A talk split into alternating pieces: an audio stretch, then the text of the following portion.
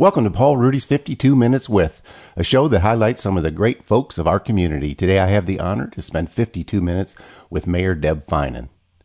Deb has been a proud resident of Champaign for more than 45 years. Deb lives in Champaign with her husband Chuck and two children, Carly and Catherine. A few of her hobbies include running, horseback riding, and photography. She has a passion to serve her community and to make Champaign a great place to live, work, and play. Well, welcome, Mayor Feinen. I'm glad to have you uh, show up to my show today. Uh, I think there's a lot of people that want to hear about your background and your story, and as I call it, people's life journey. And none of us feel like we're all that interesting, as it turns out. That's right. But the more that Ed and I record these shows, everybody that says that, I know he and I sometimes look at each other and go, "Wow, that's." So there's always something interesting in everybody's life, except for mine, probably. So before we get to where you are today, um, pretty much a lifelong resident of Champaign, was it? Uh, yeah, you know, we moved here when my dad came to go to law school at the University of Illinois. So I did have a brief stint in Urbana when he was a law student. Um, upon graduation, he and my mom bought a house on John Street in Champaign, and I've been in Champaign ever since. I moved here when I was seven, way before you. oh, I don't know. uh, so I consider myself kind of, a, and I grew up in Urbana as well. And then, as I told my friends, I climbed the fence or the wall. I think it was in 1989 when they tore down the wall in Germany. I crawled over the one from Urbana to Champaign. Um, so you grew up, uh, and, and, Dad was uh, was he was in law school. he was in law school at U of I. So he was um, in the army. He was stationed in Germany um, came back and came to Champaign. Uh, he had actually taken the LSAT and was accepted into law school. So as he came back from Germany, our family came back. We moved to Champaign, well, Urbana, for him to go to law school. And he um, is a local attorney and has uh, practiced in Urbana for my entire life. Well, now that you mention that, I'm an Urbana boy, and I, I always think of you as Feinen, but you go by Deb sometimes Frank Feinen, so right. that's the Frank, the lawyer. Yeah, Frank. Steve oh. Frank. Oh, yep, sure. he's my dad. Well, see, I'm already connecting some dots. And tell me about mom. So, mom is Linda Frank. Most people know her as the longtime circuit clerk um, in Champaign County, and she was the circuit clerk before Katie Blakeman. And uh, before that, she was actually on the county board. So I kind of grew up with politics. Um, my dad's law partner for a long time was Tim Johnson. Oh, sure. So Tim's first campaign uh, for state representative, I don't even remember how old I was, but we had campaign stuff all over our house. Um, he, you know, was really before computers. Um, sure. and so, you know, we were doing everything by hand, hand addressing envelopes. Um, my mom really organized all of that. And, uh, so I just grew up with it. That's interesting. Um, I, I go back, my dad really was pretty good friends with Tim's dad. Oh, and, sure. Uh, oh, he so, was uh, amazing. Uh, terrific fellow. Great guy. And then so, and then I went to high school with some of uh, Congressman Johnson's daughters and, and, children. So that's how far back I go by. Uh, siblings? Uh, I have one sister. She is seven years younger and is living in a suburb of Minneapolis. Oh wow! Exciting times up there. Yeah. How is her reaction to uh, the suburbs of Minneapolis? So, um, despite you know the current um, horrific things that have happened in Minneapolis. I think she loves living up there. It's beautiful um, community, and you know it is it is lake the land of lakes yeah. but i mean it is like living in a state park all the time it's paradise. It, they do um, the kids do a lot of snowboarding and skiing in the winter, which is something that wasn't available to them right. here. And, you know, they're, they're at the lake every day during the summer.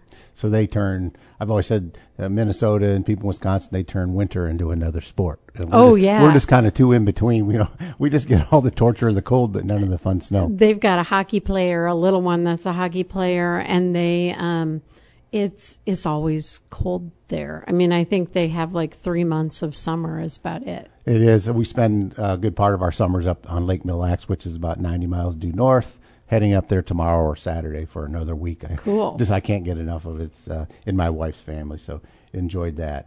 Um, so you went through the product of the Champaign school system. Yes, a Centennial grad. Okay, I have three Centennial grads in my family. I have a Central grad. I don't know how we reconcile that, but we seem to. And in uh, let's just go back to high school. What was your high school experience like? Where what type of what would people say you were? What kind of a, a student were you, or uh, student member were you? Were you the smart kid, the jock, the all all the above? Um, you know, I I would say that I didn't work as hard as I should have in high school. My grades were good, and they got me into a good college, but um, there were times where I would be satisfied with the B when I could have gotten the A because I didn't have to work as hard. Um, I was busy. I was involved in everything. So I, I was a, a varsity softball player. I was in, I did some, uh, theater stuff. I was involved in student council. I mean, you name it, I probably tried it while I was in high school. Yeah, and uh, did you get that? And we'll get into your career, but hearing that Dad's a lawyer, is that kind of where what pointed you towards that? So here's my story about that. Um, when I was three or four, I remember my dad studying for and taking the bar exam. I, it's a memory I still have today. And I remember the day we found out he passed the bar, and my mom and I decorated this huge banner that we hung mm. for him to come home. It was this big important event. And from that day forward, people would ask me what I wanted to be when I grow up, and I would say I'm going to be a lawyer. And I, it just, I never thought about really any other career that from that point forward, I wanted to be a lawyer. And has some of his temperament or uh, the way he thinks and approaches the law is that did that have any impact on you? Uh, yeah, you know, I think I'm a a good mix of both of my parents. Um, my dad is an incredibly smart. Um, he's a really good lawyer. I'm biased, but he is, and uh, and I think that he definitely passed some of that on to me. I would also say that you know my my interest in public service and caring about our community and kind of your fellow man um, that comes from my mom who has just such a kind heart um, my mom was a teacher's aide at Centennial. She worked with individuals with disabilities and in the special ed classrooms. And my undergrad was psychology and education, and I spent time in special ed classrooms. So I really am both my parents. And your undergrad, uh, where did you go to school? I went to Mount Holyoke, which is in South Hadley, Massachusetts. And how did you choo- choose that? Um, I knew I wanted to have the opportunity to be away. University of Illinois, as great as it is, was not my choice because I needed to live somewhere besides Champaign for a while. Um, and they sent me stuff, and my dad was so excited, you know, sort of, I can't believe that they're interested in you, which sounds terrible, but it was, uh, wow, they're a great school. We should really explore this. Turns out there are many local alums because they've come to teach or their husbands have come to teach. And so for a small college on the East Coast, we have a, a local alum group and I was able to reach out to them and they did were able to interview me here locally for a school on the East Coast and um, I went and visited and thought I'm never coming home. This is where I want to be. How, culturally, did did it seem a little bit different? Uh, it was, yeah. East Coast is is different. Um, I don't know what it would be like to to come here and not be from here, right? Not be a Right. townie. There was definitely a you're you're not from the East Coast. You're Right. not one of us. But it wasn't cold um, or harsh in any way. It was just a a different culture than Midwesterners. Did you find it easy to make pretty good pals and friends? Yes. Oh, sure. So they're pretty open. Even to people from Champaign, Yeah, right. Well, and the college is only, you know, 3,500 people. So, I mean, you get to know just about everybody. Did you want a small school? I don't think I really thought about it. Um, I, you know, I knew what the experience here at the university would be like. I mean, I, I guess I don't know because I didn't go, but Oh, I, I saw you at all those crazy parties you know, parties and football and all the rest. Um, but I, I just was enamored with um, what they could offer educationally and the setting in you know the Pioneer Valley in Massachusetts. And it's part of a five college system. So I was able to take classes at University of Massachusetts which is a lot more like U of I and I went to football games there um, I took classes at Hampshire College as well um, Smith College, which is another women's college in the system, and then Amherst, which is in um, Amherst, Mass. So there was a five college bus. You could go between any of the schools. You could take classes at any of the schools. Wow, that's unique. That's pretty interesting. It makes my uh, background seemed a little bit boring, to be honest about it. Don't and uh, you said you thought once you were out there that you know you'd probably never come back, but obviously you did. So from there you went. What was your next step? Uh, I went to law school. So I spent two years at uh, Chicago Kent College of Law, and then in my last year at the University of Illinois College of Law. And uh, why the change? Uh, the change was that my mom, who had been a county board member, uh, was appointed to fill an open uh, circuit clerk position. Somebody had, I think, actually had passed away, maybe had retired. I can't remember now. Isn't that terrible? And uh, her county board seat was open. And I knew I wanted to move back to Champaign after law school and I knew I was interested in politics. So I thought, I'm going to come back and try to get her county board seat. Um, and that's what brought me back. I, uh, the precinct committeemen met. They actually picked me, and then it goes to the county board for approval. And the county board didn't approve it. uh, they didn't like that idea very much. And so Is that I be, thought, what, what what would you guess might have been the objection? uh, pr- well, I could speculate. Age? Uh, I was pretty young. Yep, I was in law school, and I was uh, a woman, which there were, I think, maybe one other Republican woman on the county board at that point. Got it. Um, I kind of didn't fit their old boys school Right. mentality, and they had somebody who I think they wanted for the position, and so they were trying to angle to get the person they wanted. Is it still done that way? Sort of. Well, I think the group- appointment process at the county board is still yes. If you if there is a vacancy, the party gets to nominate, and then the county board has to approve. I think that is still true. And so, with mom and politics, you know, so many politicians are have law degrees. Um, is it that memory of helping Tim Johnson and making big signs and all that? Is all that combined together is kind of what had a natural interest for politics? I think so. I mean, I went to a lot of county board meetings and sat and watched because my mom was on the county board. So um, it seemed like a great way to serve your community and be involved in building the kind of community that you wanted to live in. Uh, I would also say after not getting appointed, I decided I was going to run. And then once I decided I was going to run, there was no not doing it full tilt, right? I, I was really motivated. And uh, Congressman Johnson would call and say, you know, how many doors have you knocked on today? Oh, wow. And this was for this tiny little county board race, right? But, you know, have you raised any money? What are you doing? Um, and so I was pretty motivated and he was pushing me. So that was fun. And then I did win that county board seat. So, would you say Tim Johnson was? Would did he kind of act as a mentor to you, politically speaking?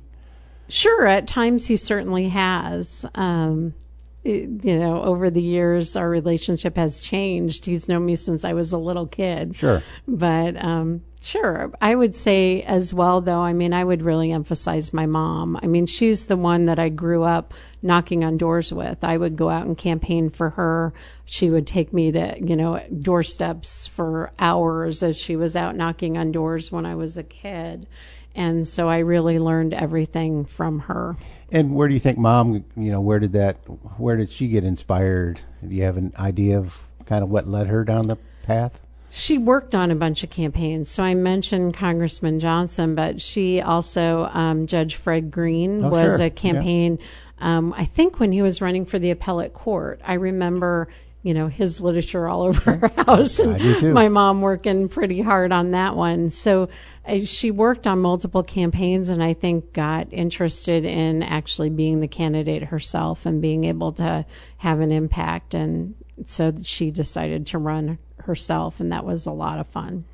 So you think if uh, it's kind of also a belief that look, if I'm going to live in this community and raise children in this community, I might as well be involved. And Yeah, I think many people choose different ways to be involved, and some of it's the role models you see, right? If you have a you know parents who are philanthropists or who are on social service boards, things like that, you grow up knowing that.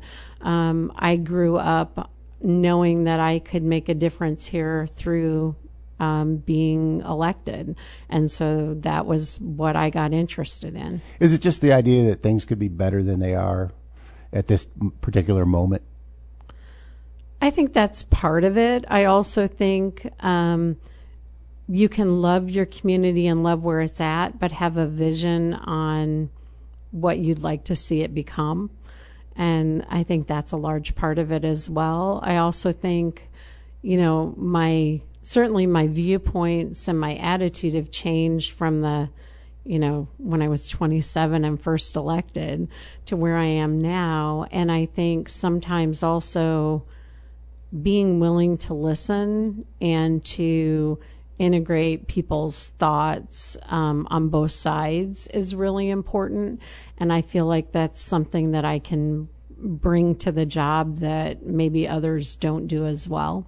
Does it take uh, a certain level of thick skin to be in in, in, in all levels of politics? I would say uh, we should all have thick skin, but I'm not sure we always do. Yeah, in this climate, do you, do, do you sense that today, you know, we always think as we always get older, well, you know, we always think about the good old days and things are always worse today than they ever were. Do you think there's some truth to that or is it just just uh, all of us getting older and it, we always live in this fantasy land where things used to be better? I think it's different. Things are different. I don't know that they're worse. Um, and uh, you can look back with nostalgia on, you know, I think about my childhood and it's very different than my kids' childhood, but it was also, um, you know, in the, I was in high school in, you know, the early 80s and, you know, the economic climate wasn't Right. fabulous. Sure. Um, but I was pretty isolated from that as a kid, right? So I, you know, I think you don't always have the full picture when you look back. Okay, well, we're going to come back with Mayor Deb Feinen on Paul Rudy's 52 Minutes with Mayor Deb Feinen. Welcome back to Paul Rudy's 52 Minutes with. And today it's 52 Minutes with Mayor Deb Feinen. And uh, we were just left off kind of how you got that start in politics. And between the break, I was mentioning to you, you know, I'm, I, think sometimes you, yeah, I get the sense that you feel like, oh, this isn't that interesting. But to people like me, uh, I've been tempted to go into politics, but I had a cer- I've always had a certain fear of it. My brothers to say, well, none of us, we shouldn't even run for dog catcher with, you know, with the way we grew up in Urbana. Um, but you didn't feel that intimidation. I didn't, and I think that's part of growing up with it. So I, and partly also being an attorney, um, all of the steps, the you know, getting your petition signed and filling out the paperwork and knocking on doors and filing your petitions, are all things that I was really comfortable with before I ran the first time because it was things I had helped other people do. Um, and so growing growing up with it uh, um, helped with that. But I would also say um, anybody who's interested out there should reach out, uh, not only to me, but to, you know, if they're party affiliated, they can reach out to one of the political parties. There's always somebody there that's willing to mentor you and help you learn how to do all of those things. Volunteer for a campaign and figure out how it works and then run yourself. And in the early days, you ran as a Republican. I did. And how would you uh, describe yourself as far as political leanings, if any at all? So, uh, City of Champaign is nonpartisan which I have absolutely loved. It has allowed, I was always an incredibly moderate Republican. Okay. Um, and so it has allowed me to really move, you know, pretty far into the middle and, you know, even maybe a little bit left. I'm pretty socially liberal. Um, and so I, you know, I just get to make the decisions that I believe are the best for the citizens of the city of Champaign, and I don't have to worry about the party ramifications with that. I love working for the city because of that. County board got very contentious around party issues, and that was not, to me, that inhibited good government. Yeah, they seem a little bit dug in from from from what I can tell. Yeah. And so let's move a little bit into family, and also want to get into the law, the uh, legal career. Um, your husband is Chuck. Yes. And tell me about him.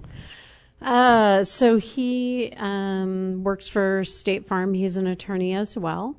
Uh, he grew up in the Chicago suburbs graduated from the University of Illinois, went out to lunch with his parents and said, Boy, I'll never be back in this town. hey, we've all said it. and then look what happened. Um, but he he's a great guy and really my rock. Um, you know, before coronavirus, uh, I basically was gone you know, five or six nights a week. There was always something that the mayor needed to be at and uh, he takes great care of our girls and makes sure you know dinner's on the table and that they're doing their homework and whatever needs to happen happens. I couldn't do this without him. Man of the year. So where'd you where'd you meet the man of the year? Uh, I met the man of the year at a, a legal proceeding, a hearing. Um, he worked for Illinois Environmental Protection Agency, and I worked for the Illinois Pollution Control Board. I was sitting as a hearing officer on a regulatory matter, and he appeared in, before me um, and it was a, a, water regulation hearing. So we met there. He had a good friend who was going to law school at the University of Illinois. He was living in Springfield, okay. but spending a lot of time in Champaign and eventually a lot more time in Champaign. And was it a love at first sight type of moment? Would you uh, say? Yeah, pretty pretty much. Yeah. Just kind of that look. Yeah, uh, yeah. I uh, I was dating someone else who I wasn't dating for very much longer after I met Chuck. well, that's how it happens. And uh, tell me about your children. Uh, I have two daughters. So I have uh, Carly, who is a Central grad as of this year, and is leaving for Salve Regina University. She's going to be doing. Um, historic pre- and cultural preservation, and she's really excited about that. And uh, I have Kate, who is 13. She is a dancer with CU Ballet. Oh, wow. And um, her big change, we have a lot of change happening this fall. She's going to be starting uni as a sub freshman. So she'll be leaving Edison and heading to uni. Wow. Uh, I guess we'll find out what happens, right? Yeah. How that that works out. And so you you finished law school. You follow. Uh, did you go right into law at that point? I did. I went to work for the Pollution Control oh, Board. Oh, okay. Yep. And then where'd you go from there? Uh, I went into private practice. I joined at that time. I think they were Nally Bauer Jordan and Hassas, or Hassas and Jordan. Um, their name has changed a few times since then, but I joined a group of women who were practicing law in downtown Champaign. So we were an all woman firm. Um, and how'd you feel about that? I mean, was that something that you just instantly were interested in, or were you bipartisan? That just happened to be the firm you wanted to hang out with. Um, I really wanted to work with these women. I actively pursued the opportunity to be hired by them, and I was their first associate, and then later a partner. Okay, and uh, how long did you stay there, roughly? Oh gosh. Um like 10 years. I was there. I became a named partner. We, our firm has had many iterations. Barb Mann joined. Um, and then everybody besides me went on to other careers. So Tracy Nally um, became a vice president at the News Gazette. Yes. Um, Wendy Bauer actually retired. Barb Mann went to the state's attorney's office to be second um, in command in their civil division. She's running their civil division. Um, and I wanted to continue practicing law, so I approached Tummelson, Bryan, and Knox, yeah. and um, it was a good fit. They were willing to take me on as a partner, and so I was there for five years. And within um, last year and a half, I actually moved to Attorney's Title Guaranty Fund. I am their vice president for downstate operations, so I'm in their Champaign office, um, and I am working for them full time. And what was it attracted you to that job? Um, well, I did a lot of real estate work as a, a, private attorney, but I um, I was ready for a new challenge. I mean, if you look at the course of my career, probably every five to seven years, I've I've shifted what I was doing slightly, still being an attorney, but doing different things. And, you know, this was an opportunity to be in an office with 45 people plus a company that has over 200 employees. Um, and uh, to to learn something new and challenge myself. And I think we all kind of know what a title firm does. Uh, but can you just give us a kind of a synopsis of it, uh, the, it must be a spectrum of things. Yeah. So, I mean, the the one that everybody really thinks about is really title insurance. So we we usually close the real estate transaction when you go to your closing. Um, you used to go to the bank, but now you primarily go to a title company that manages all the settlement statements and the payouts and those kinds of things. But we provide a product, which is title insurance. And that is that we go and we search the public record and we make sure there aren't any liens on the property and that the people who are selling it to you actually own it and have good title.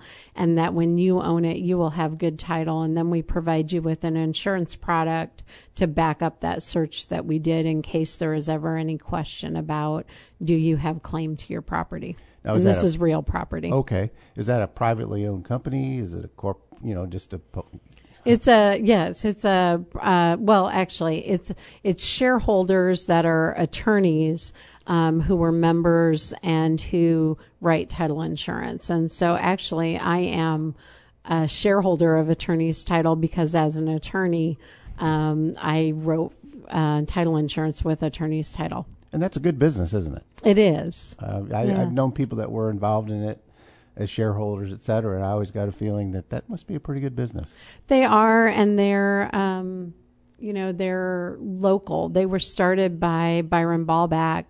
Um, in the 60s in Champaign. I knew Mr. And they have grown to you know this huge corporation that you know it, they're we really our largest amount of employees are in the Chicago area now, but Champaign is its original home. And being a mayor at the same time, tell me about that. Is that uh, I mean I I know it's considered is it considered a part time job? But it is. but I suspect it's anything but. Um, it is considered a part time job, and it is, uh, we have a full time city manager who runs the day to day. I am kind of the chairman of the board of directors, which is what the city council is. Um, and, but as far as time, I would say from March on, it's really been almost full time. I mean, it's, it is a significant job. Um, my, family at ATG is very understanding about things like leaving to go, you know, for a radio show or something like that. Yeah. Um, but I, I, um, it sometimes it can be a hard balance, but I think that they are getting, you know, what they deserve of me as well. I can work evenings or weekends, and I, I uh, go in early a lot or work through lunch to make up for that time. So, what kind of stuff? I mean, I think we all have a concept of what mayors do, but like, what would be something you have to weigh in on and try to come to a conclusion on and get a consensus? Yeah, so that's changed dramatically since March. Is that Um, because you know, prior to March, I would say that my biggest job was um, working with council to come to consensus for issues that we were we were working on. I'd spend a lot of my day talking to various council members and you know trying to to to work on issues before the city. Um, since March, uh, because the emergency order relating to COVID kind of oh, you mean the one where you were going to steal everybody's yeah, guns? I'm going to steal confiscate everybody's, guns. I guess. yeah, I still steal. haven't come yet for them, but I apparently was going to. Um, but that puts a lot of authority in the mayor, and so I've issued a lot of emergency orders. Um, that don't require they they're sort of approved after the fact by council um, and so i am in touch with city staff every day talking about things that are going on um, and i have also learned that in a time of crisis the mayor is the answer lady and i'm not complaining about that it's been kind of fun and interesting to hear from the community, but I'll even get people from St. Joe saying, I need to know this about my business. Can you help me? Um, because everybody sort of sees me as the figurehead and the person who's going to be able to direct them to the right information. And, and I guess that's where they're just really reaching out, saying, "I don't know where to go." But if I go to the mayor, the mayor has to know everybody, Right. the grand knower of all things. Um, must be some major challenges right now. I mean, I can't imagine. I'm a business person, so I see challenges. My business is a little bit different. I, well, it's a lot different than uh, the, some of the ones that are really challenged, like the people in the hospitality industry, restaurants. That's where I'm tending to see most of the articles covering uh, the activity as far as orders and uh, trying to relax certain standards. Is, that a fair way to say it? It is. I mean, we are trying our best to provide as many options as possible for people to be able to keep their doors open. You know, recognizing you can have in person in inside retail, but not a lot of people are yet comfortable with that. So allowing businesses to sell things out on the sidewalk, which we normally wouldn't do, or at least wouldn't do on a regular basis um, or allowing our city right away to be used for tables and chairs for restaurants or bars. We are we're trying to be as creative as we can. I mean, it's kind of a necessity for the town because without the businesses and their tax revenue, and it's a real risk. I mean, if you lose a third or forty percent of the restaurants, which I know people that are uh, really tied into that at a national level, and one of them told me, he said, "Paul, forty percent of restaurants are going to go away." It was tough enough to make it. So that you know that gets then to the challenge of um, you guys must be sitting around talking about where are our revenues going as a city. Um, uh, is that a frequent conversation? Is it is it evolving quickly? Uh, it's been a nonstop conversation since March. I mean, so our budget year began July 1.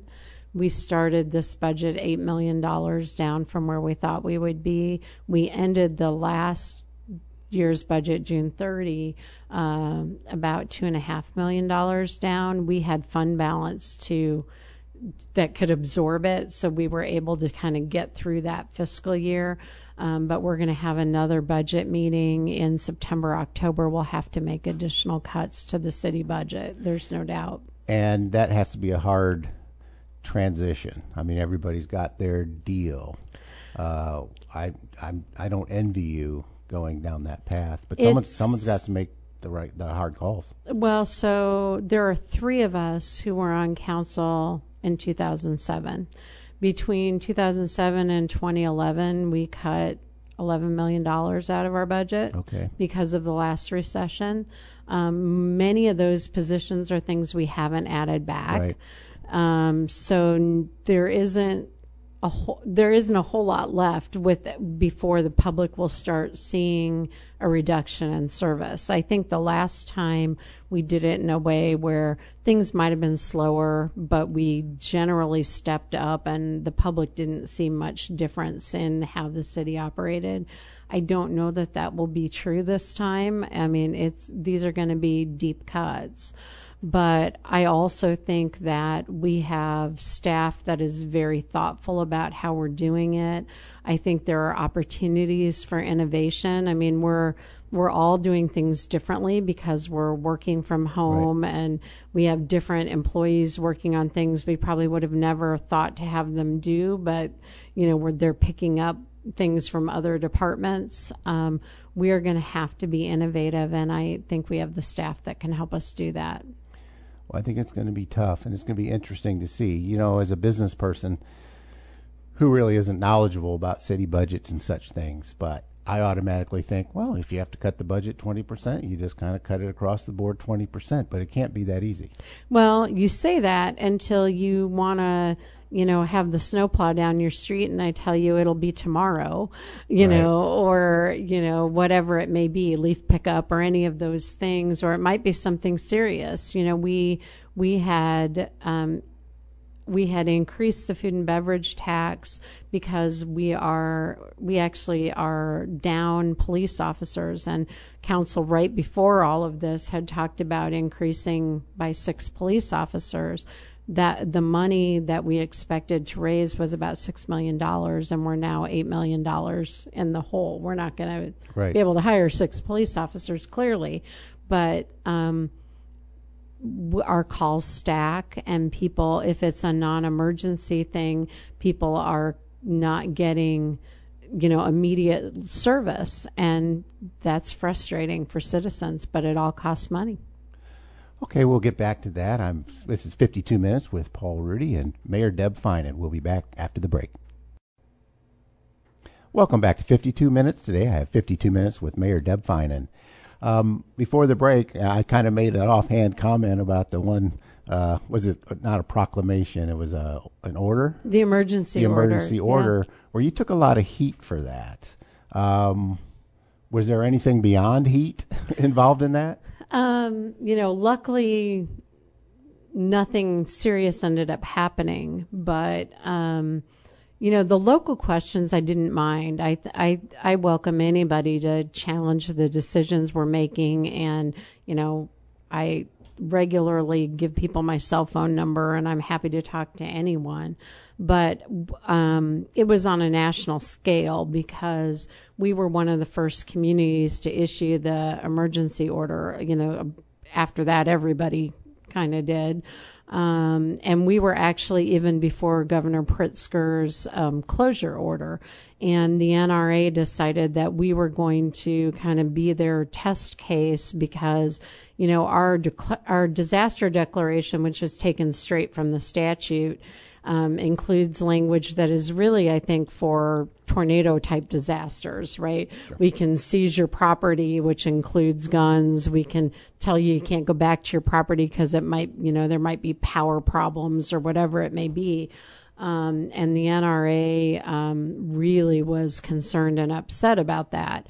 Um, so that got elevated to a national stage, which then I started receiving death threats um, and really ended up having to talk to CPD. It turned out most of them were from, you know, out of state and out of town places, and no one ever followed through on anything. But I had a lot of vitriol on Facebook, a lot of direct messages on Facebook, a lot of fake accounts that were coming after me.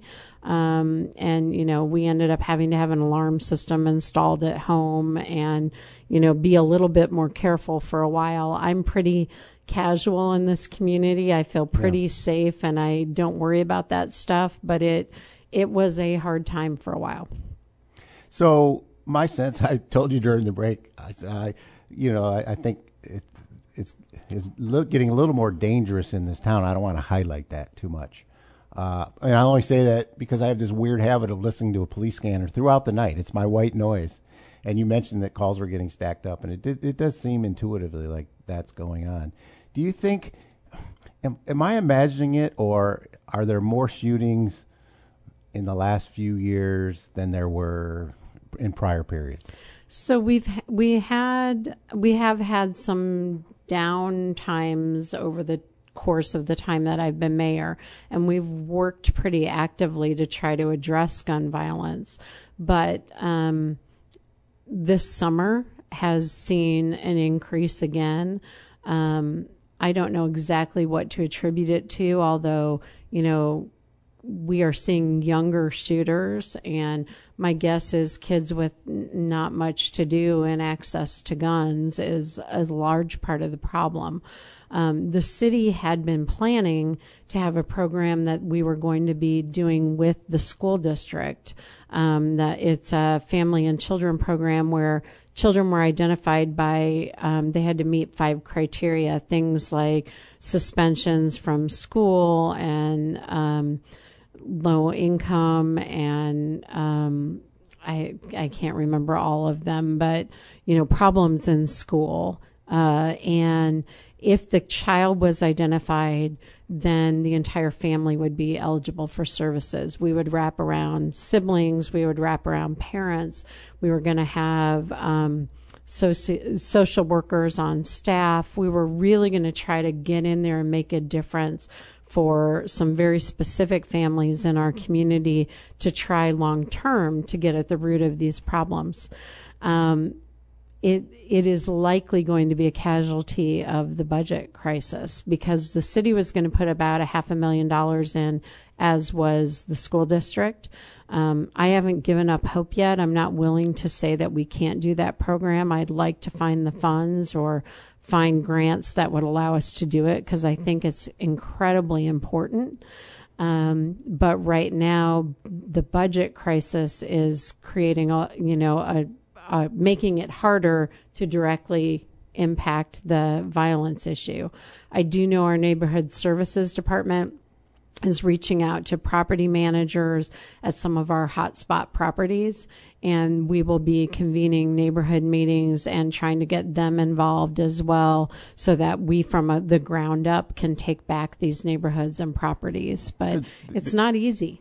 There's just some areas in town that aren't safe. I mean and, and it it seems yeah i'm just glad i don't have to live there and i always feel for the people that do and i always wonder how how does that get changed i don't know well, and we have, you know, Councilmember Fourman lives in Garden Hills and talks openly and regularly about her concerns about letting her young children play in her front yard. I mean, we have a voice for that community on council who is advocating strongly. Um, we have to see change. Do you see, as mayor and being involved in the community and some of the causes you're in, things that you wish you didn't see? Things that truly make you sad as far as you know, uh, stories of neglect or abuse or or tough times or yes, there there's no doubt. I will tell you that um, for me, the hardest, one of the hardest days, maybe the hardest day of being mayor, was attending the visitation for David Sankey who was um, a high school student who was shot in his front yard um, in Garden Hills. Wow. And I, um, that was a, it was just heartbreaking.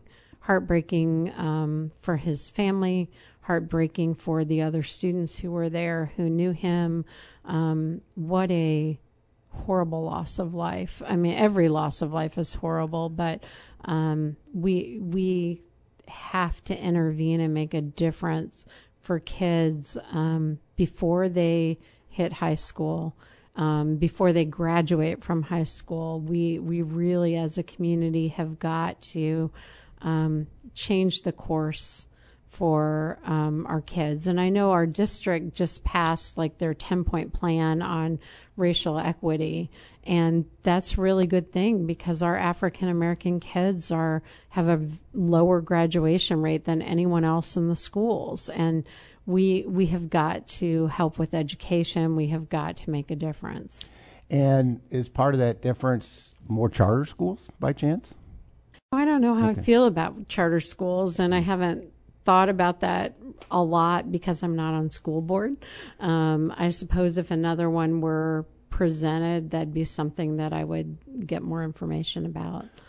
Okay, it, it, I mean that's a, it's a little bit of a hot topic. It's not it's not something I'm particularly knowledgeable about, but I always I always wonder if uh, if more people might have the option if they don't like where they're being educated, if they had the option to move, but that's kind of moving political, and I don't want to go that way. Yeah, just, well, I, I, and I, I my, think yeah. it also is. Um, it depends on what the charter school is that's being proposed. Is it to help underserved black kids, or is it to help gifted white kids? You know, Right. I, so I think it really depends on the course. proposal. And you know, you mentioned that we got to get to these kids earlier. I interviewed Sam Banks for a future show just yesterday, and Ed can tell you that was his theme. He said he, he, he kind of mentioned we got to get to these kids when they're eight. And I said, "Is there something magic about eight? He said, "Well, no, not really. The earlier you can get to them, the better." So the people that are actually on the front lines and are witnessing what's going on, there seems to be this universal agreement that you can't get involved in certain situations too early. Uh, I agree. And, and there's probably a point where all you can do at that point is is, is moderate and try to keep it fenced in. I, I, don't, I don't know. You know, we have a goal getters program that is um, at the high schools.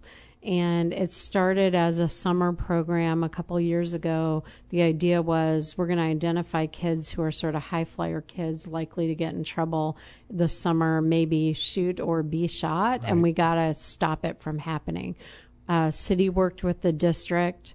Um, Sheldon Turner worked with the kids, and um, they had a lot of mentors that came in, and they really taught leadership and responsibility. Um, we that program turned into a full year program. It's now um, in the schools during the school year as well. And as those kids have graduated, um, I have worked with individuals locally and raised funds. We have money at the community foundation for them to be able to go to Parkland. Um, they are older kids. They will say to you, I wish this program existed when I was eight, Wow. you know, Well, or how do we help my brother who is 10? Or, um, I think there is a recognition that we, we really need to be making a difference. And in the few minutes we have left, where um, where do you see yourself going on the political spectrum? Do you have aspirations to go? I really Higher? don't. Um, despite how hard it can be at times, being mayor is the best job in the world. And I love this community and I love what I'm doing. And, you know, you, as mayor, you get to solve the immediate problems a lot of times. It's the pothole right in front of your driveway or whatever it may be. I think at the higher levels, it becomes hard to really make a difference in people's lives. And what I like is that day to day, I think I can help you solve your problem. And if you weren't doing what you were doing, both from using your legal background and your job uh, and mayor, was there something else you would be doing if you weren't doing that? I would be a photographer and I would probably, you know, be like a photojournalist and work for, you know, Newsweek and travel the world and take pictures. That's what I would love to do. Well, that's great. Um, what do you like to do outside of work? And well, just say outside of work. I'm going to include the being the mayor. You know, I spend uh, a lot of time at community events. I think I probably would anyway. I'm a people person and I like to do that. Um, photography, horseback riding, hanging out with my kids. I spend a lot of time at their events. Um, and I have a really good group of friends that it is amazing to spend time with. I get to just be Deb. I'm not the mayor when I'm with them. And uh, when you have a daughter going into high school, does that cause you any emotional stir, or is that just a non-event? Uh, you know, she's daughter number two. I'm excited for her opportunities. I'm a little more focused on daughter number one, who's Well, headed to true. college for the first. I guess that's probably the one I'd worry Uh, about. yeah, but uh, but yes, we have a lot of change and a lot of excitement. I'm excited for both of them. Well, it sounds like you have a close knit family and a Mr. Wonderful husband. I we'll call do, yeah. I guess we could all take lessons from Chuck. and well, I think we could spend more time together, and maybe we will another time. But uh, for now, I think I've used up Ed most of my 52 minutes. So Thanks for listening to Paul Rudy's 52 Minutes with Mayor Deb Feinen. Deb, I've enjoyed it, and we'll have to have you back some other time. Thank you.